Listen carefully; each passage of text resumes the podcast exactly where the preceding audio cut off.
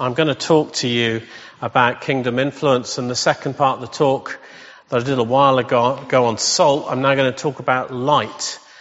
Uh, as most of you know, uh, I grew up in a house where the church met. And that was my upbringing. We had a, a big house, and uh, all the meetings for the church would take place in that house. And our house was always filled with people. And we'd often have people to stay. Uh, but you know, at the wide variety of people that we would have staying with us, the ones that interested me most were that strange and unusual breed of people called the missionaries. That's what we used to call them then. Now we just say you've taken a trip, but it was the missionaries. I used to love it when the missionaries came to stay because their conversations were almost, always the most interesting. I just love hearing about everything they had to say about strange lands with their different cultures and customs, the bizarre foods and the amazing languages. And I, I used to love it trying to say different words in different languages. And I know that I don't look old enough, ladies and gentlemen, but in those days there weren't many pictures available of these different lands. Like today you get Google Street Map and you can go down a street in a, in a country that you've never even heard of and see what it's like. But you didn't have that kind of thing, young people. So there was no more interesting part than the missionary slideshow. Do you remember those? People would come with these little slides and these projectors and then we'd project these big pictures, just like this, but older, onto the screen and you get to see not just the different countries, but the people that we were talking about, these customs that we were hearing about and we could see them. And we would get, we would have these evenings where we'd dim the lights, close the curtains, and everybody would squash into the lounge, and we'd watch these amazing pictures and be transported. I loved that. And it was great, you know, hearing the stories, but there's something else to see them.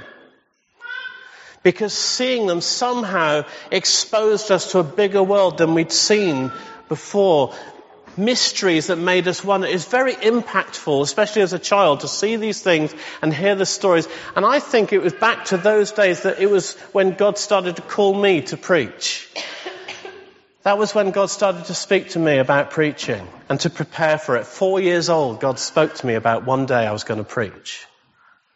These things are important. There's just something about seeing that's so much more impactful. You see, people need something to see to believe. Did you know? I mean, there's that phrase, isn't there? Seeing is believing. It's how we were made. And it's why when Jesus preached, he not only talked about the kingdom, he painted pictures with stories, and then he demonstrated its power with the miracles he performed. Seeing. There's something very important about seeing. And you know, seeing is only possible because of light. Which is the whole point of what Jesus said to his disciples in the passage we're going to look at today in Matthew 5. When Jesus said to his disciples on one occasion, he said, you are the light of the world. Because it's through Jesus' disciples, like us, that the world gets to see the kingdom of God. So today, in talking about kingdom influence, I want to talk about the impact of light and the influence that it gives us as kingdom people. So if you want to turn to Matthew chapter 5, I'm just going to read the verses to you and we'll go on from there. So Matthew chapter 5 verse 15 says this, You are the light of the, the salt of the earth, but if the salt loses its saltiness, how can it be made salty again? It's no longer good for anything except to be thrown out and trampled by men. You are the light of the world. A city on a hill cannot be hidden. Neither do people light a lamp and put it under a bowl. Instead, they put it on its stand and it gives light to everyone in the house. In the same way, let your light shine before men that they may see your good deeds and praise your Father in heaven. So last time we were looking at the first verse in that reading there, verse 13, We were looking at that first part of the passage and our influence as salt, because you see, Jesus wants us to live salty lives and to make a difference wherever we are. As we saw, earth just wouldn't be the same without us. It's one of the bare constituents of earth, salt, and we're meant to make a difference. I'd encourage you to listen to the talk. It's on the internet because it fits very well with what I'm going to say today. But what is meant by light? Why did Jesus say, say, you are light? And I just want to take you through this passage. There's no PowerPoint today because I'm literally going to follow through the passage and you can follow through it in your Bible as we go. So first, firstly then, verse 14, what does this mean? You are light. And again, as with salt, this is a matter of identity. It's what Jesus says about us that counts. See, the disciples haven't done anything yet. I don't know if you realize that at this stage, they haven't done a thing. They haven't preached, they've not healed anybody, they haven't delivered a single person from demons, but Jesus turns to his disciples and says, you are light. And this is because in kingdom thinking, identity always precedes activity and must therefore come out of who we are. Identity precedes activity. Which means that all of the behaviors that Jesus then goes on to describe in Matthew 5, the Sermon on the Mount, are not rules to follow, but they are attributes of kingdom people that Jesus expects to flow out of our lives. Which is pretty amazing stuff when you read the Sermon on the Mount. It's not a list of rules. Jesus says, look, you are light, and because of that, because you are in my kingdom, these are some of the attributes. This is how you're recognizable. You're going to see these attributes coming out through your lives. And I think that's pretty amazing. But what is also amazing to me is what you are light as a statement of our identity really means coming from the lips of Jesus. Because actually, Jesus pays his disciples an incredible honor in saying, You are light. Because Jesus is saying, You're like me. He's ascribing to his disciples attributes of God. Do you realize that? You are light. You're like me. Jesus is saying.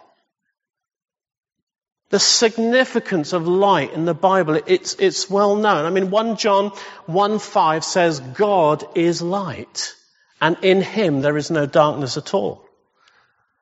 You see, biblically, God is the originator of light as the creator, he spoke into the physical darkness of the world and says, let there be light. And for the first time, physical light appeared and the world, and the world of life became possible because without light, life isn't possible.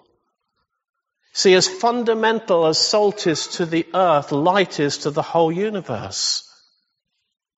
Without it, the earth would have remained formless and void. So it's the first thing that God did in creation. He, he turned on the light. Well, he had to see what he was doing, didn't he?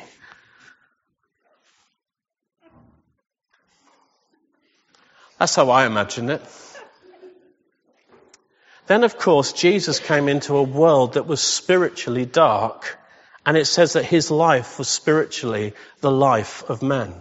So John described Jesus as the light that shines in the darkness in chapter 1 verse 5 and the true light that gives light to every man coming into the world. John 1 verse 9. And so Jesus says of himself in John 8:12, I am the light of the world. Whoever follows me will never walk in darkness, but have the light of life. Spiritual light equals spiritual life. Jesus says, I am the light. Jesus is the light of the world. Without him, there is no light. Only darkness, both physically and spiritually. So light is the very essence of God and who he is universally and the brightness of Jesus' glory. And yet, he turns to his disciples one day before they've done anything worthwhile and he says, you are the light of the world. Do you under, see the enormity? The, can you grasp what that means? You are the light of the world. You. I take some coming to terms with. I mean, I thought, I think, I've been thinking about this. Thinking, well, Jesus could have used a different description or a different way of putting this that would be far more comfortable. He could have said, the message of the gospel I give you is light. It's the revelation of God. That would have been enough. Couldn't he? He just said, my message is revelation to the world. Go and preach it. He doesn't say that. He says, you are the light of the world. He could have said, look, I am the light of the world and you are the little lights. You're just the reflections and you're a bit like me. We used to sing this song when we were kid, kids about I'm a, uh, you in your small corner and I in mine, this little light of mine. Jesus doesn't ever say that. He says, you and me, we're the same. You're the light of the world. Come on, let that sink in for a minute. Jesus tells us that those who are from his kingdom also emanate his life. It's a matter of identity, and I labour the point because it's important. Do you know what kingdom that you are from, people? Do you know what it means to have been translated from the kingdom of darkness into the kingdom of light, the kingdom of God's Son? Do you understand the significance of what you were and who you are now in Christ? Do you know we need to keep reminding ourselves of this? What Jesus has done, what Jesus has made possible. Like Jesus, same function, same life. And this is a step up from salt, I think. You know, light has a very different impact on its environment to salt. I said last time that, that salt is quite subtle, really. I mean, you are salt. It's kind of, well, you know when it's not there. I said, you, you can kind of tell when something hasn't been salted, and then when it has been salted, you don't really notice it. It makes a difference, but it's kind of subtler. It functions without you hardly realizing it, and we need to be salty as Christians. But you are light, I would suggest, is harder to dismiss. Because light has a positive impact. Light overcomes the darkness. Light goes on, darkness goes off. You know, you turn on the light, the darkness can't fight it. It just has to flee. You turn on the light, darkness off. It's positive. It has impact. And when you're in darkness, the presence of light is unmistakable. Uh, when we were kids, we went to a cave in Cheddar Gorge. And one of the things they do is terrify school children by getting halfway around the tour and then they suddenly turn out the lights and make out that something's gone wrong. I have never seen so much darkness and felt so much terror in my life. But then the leader of the party turns on a small torch and do you know that was only a small torch just to show that there was still somebody there? You couldn't see anything without that torch, but that small torch was able to completely transfer through, translate through that darkness and reach us. You can't ignore the light. It can't be hidden. So in terms of influence, there's a kind of a ratcheting up, I would suggest, in Jesus' teaching here, because I think it's much greater. Which is maybe why Jesus uses different terminology when he describes light to what he describes salt. So Jesus says, if you notice there, you are the light of the world. It's different words. He says about salt, you are the salt of the earth, meaning the soil meaning the things of the earth, meaning every human being, but it excludes the sky. It's kind of quite linear. You're the salt of the earth. But when it comes to light of the world, the word that Jesus uses there for world is cosmos. Jesus says, you are the light of the cosmos. Oh my goodness, I've just lost it. And of course, earth is a part of the cosmos. But the cosmos also encompasses a far bigger place. It includes the sky, includes the heavens, includes all the stars, includes the whole universe. So a bigger impact is in view when Jesus is talking about the light of the world. It's a far more significant influence. Get this. Jesus sees the poor, the meek, the persecuted, the weak, you, me, and he says, you are the light of the world, the greatest influence in the universe.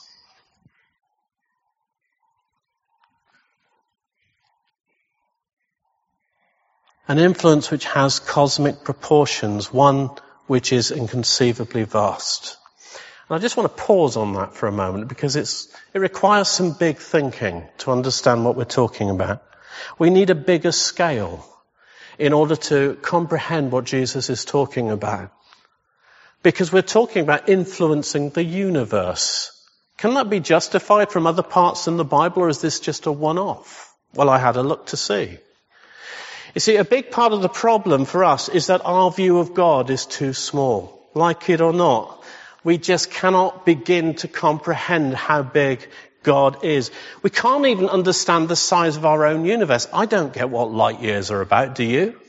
Did you know it takes eight hours for a sunbeam to hit Earth? So if the sun suddenly went out, we wouldn't know for eight hours, unless you're in England, of course because the sun never shines anyway. But we can't even begin to understand how big the universe is, let alone God, who's so much bigger and so much more powerful as the creator of all things, and he's outside of all of that.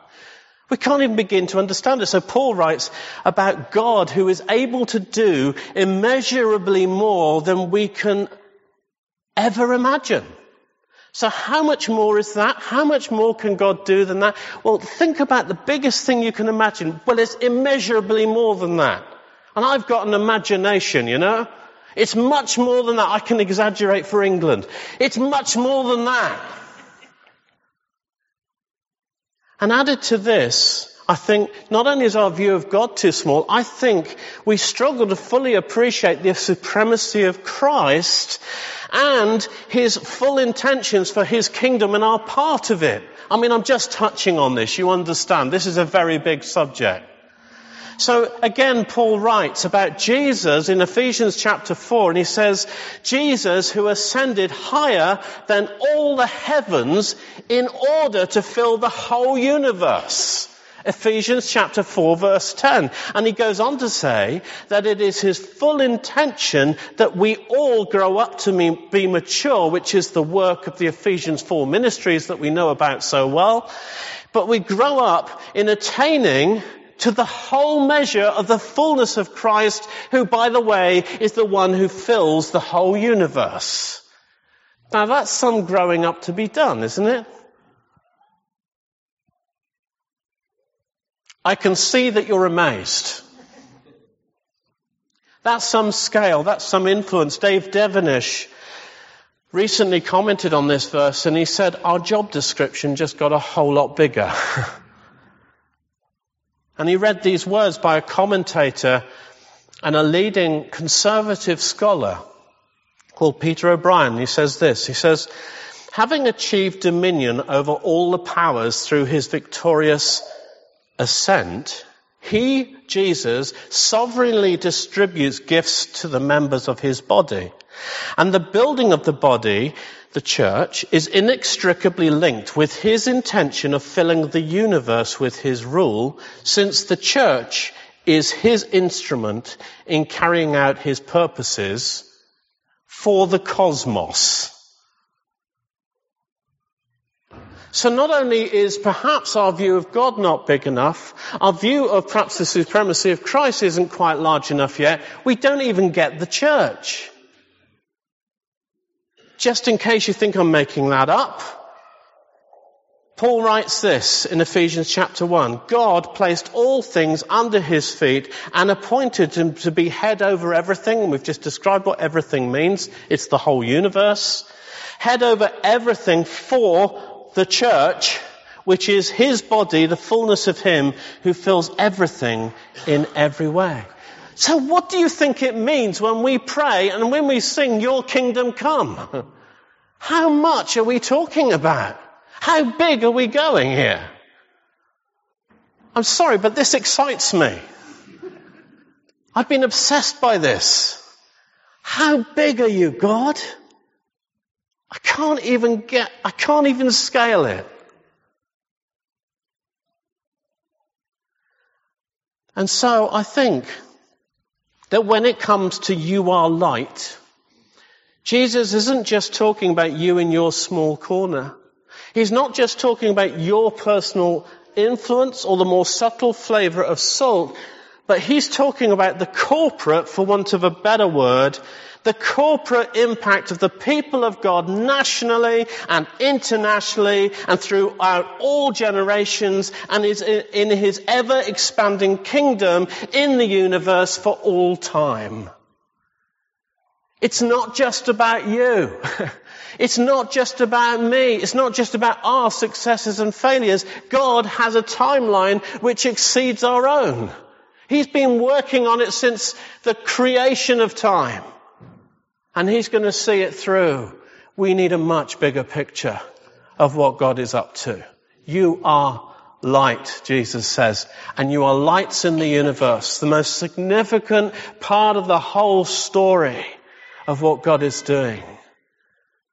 One day we will be able to see it from the other side of time and look back. And Paul says that we're going to be looking for the rest of eternity in awe at what God has done. Now that's pretty big. So is it any wonder that Jesus in the next verse says that this light cannot be hidden? How can it be? And now, having set the context, Jesus turns to his disciples and he says these words. Let your light shine before others. Verse 16. Bear in mind the context. Jesus says, in the same way. How can we do that?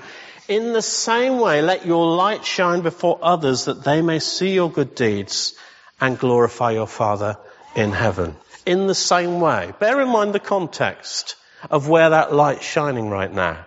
In the same way, get to grips with that. Realize your impact. Let your light shine before others. And this is where it's all been leading.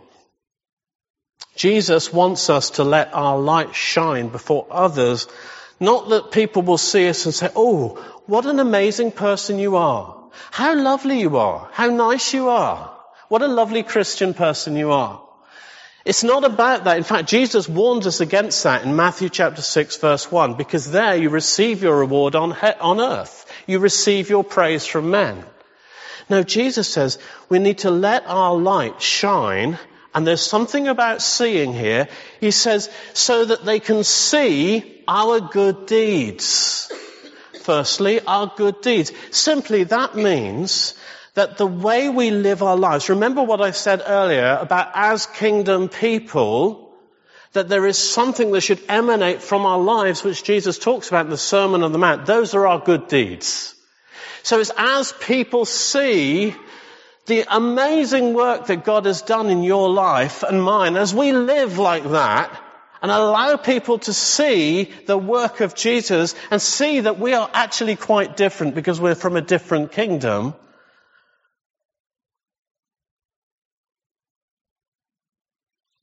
it leads to something which is even more important. Jesus says, let your light shine before others that they may see your good deeds and glorify your Father in heaven. So that, and this is where Jesus has been going right from the beginning, so that they may glorify your Father in heaven. This is what you are light is all about. Are you following me? This is where Jesus has been building up. This is the first mention of his Father in the book of Matthew. He then goes on to mention it 56 more times. But this is the first mention. It's all about seeing. That's what the light's for. But it's seeing something or someone very specific, your Father in heaven. It's like the slide projector I was talking about at the beginning. The light shines through us, through our good deeds. That's like the slide. But it's to project to the universe a powerful and accurate portrayal of the Father. You see, when Jesus says you are light, it doesn't mean, well, that means I'm this powerful, universal searchlight. And my role in life is to focus on and expose everything that is wrong with the world. From that place of moral superiority in my lighthouse, I point at the darkness and I say, there is darkness. There is darkness over there and over there. And I can cajole and I can condemn and I can preach at the darkness. Blast, beam, rant, protest. Do you know the world doesn't need that? The world doesn't need the church's condemnation.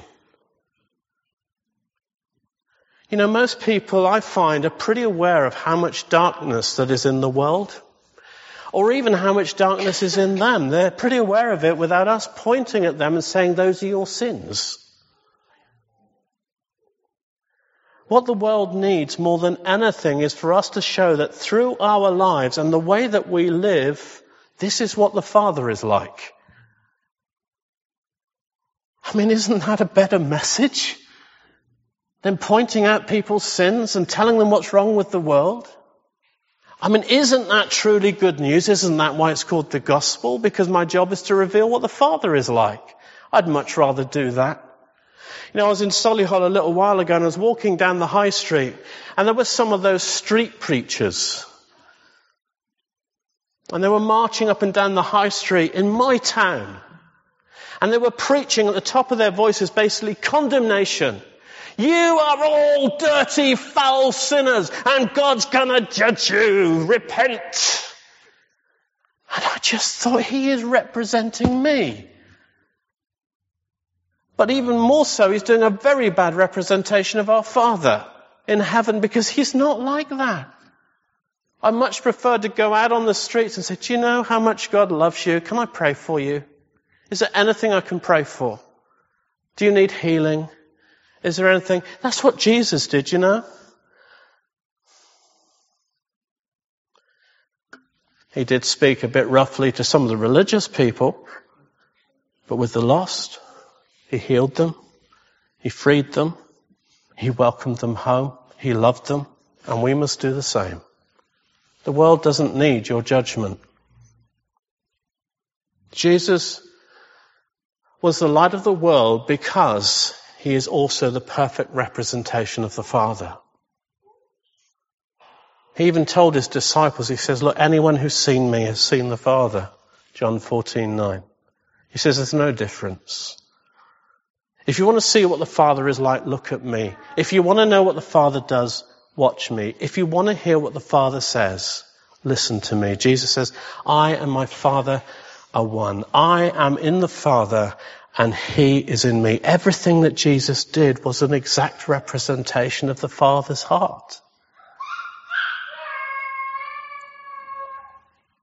You know, when He picked up little children to bless them, that was the Father.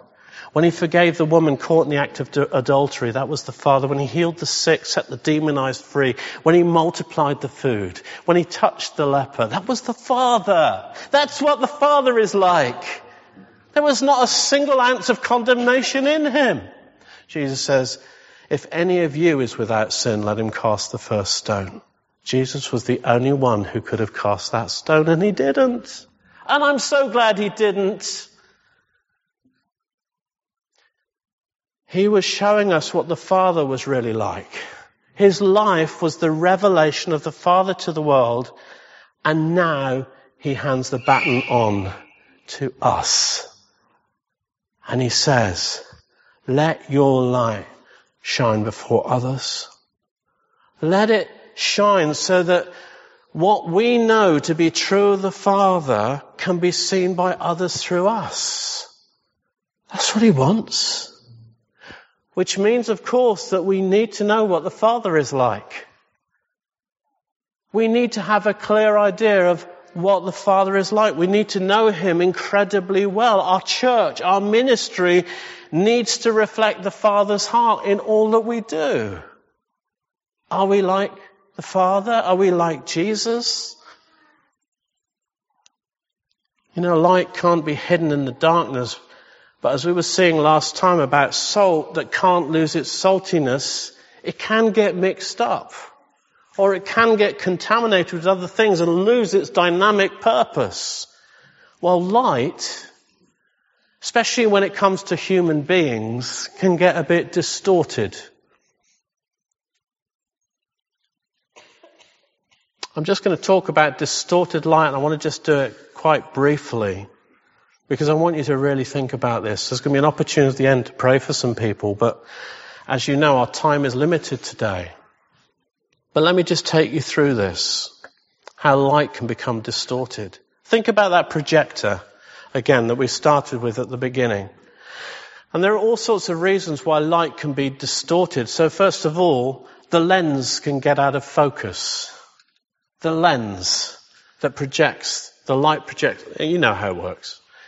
It can get out of focus.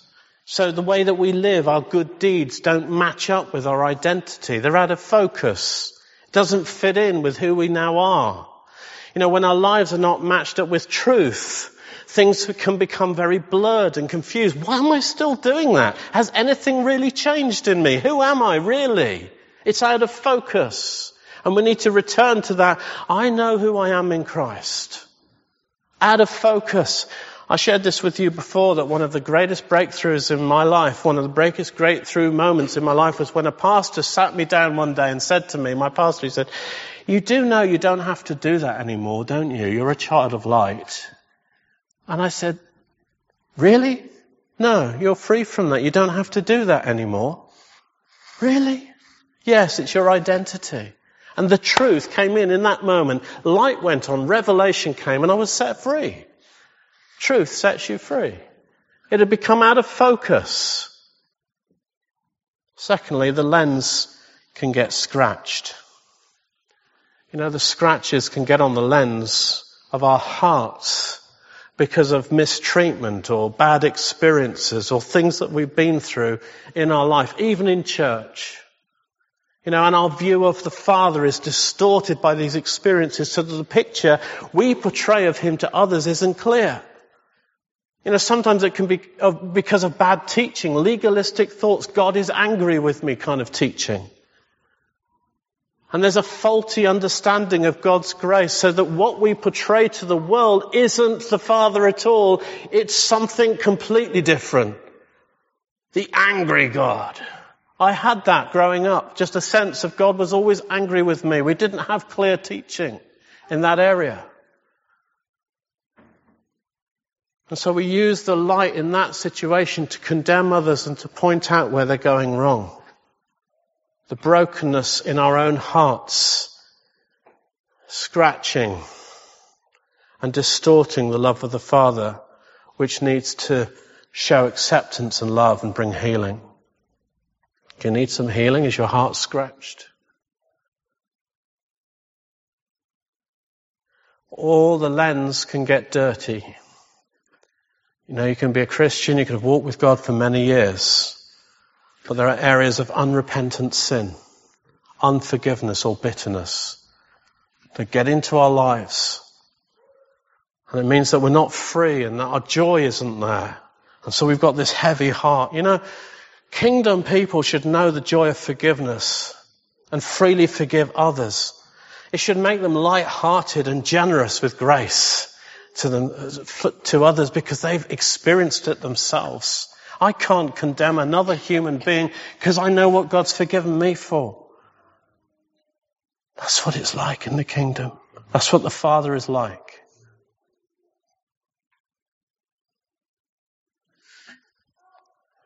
Let your light shine before others. Let. Let it. Deal with the stuff. Deal with the scratches. Deal with the hurts. Deal with the unforgiveness.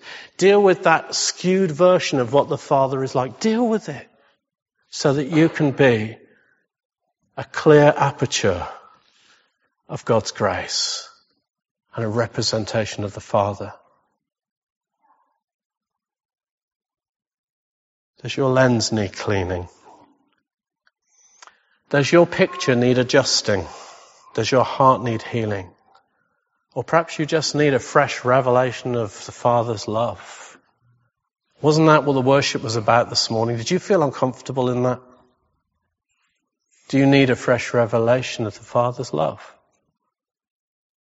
Sometimes He just can't help but come and love us. And I know there was a time a few years ago where I would get very uncomfortable in that kind of situation. It was too soppy for me.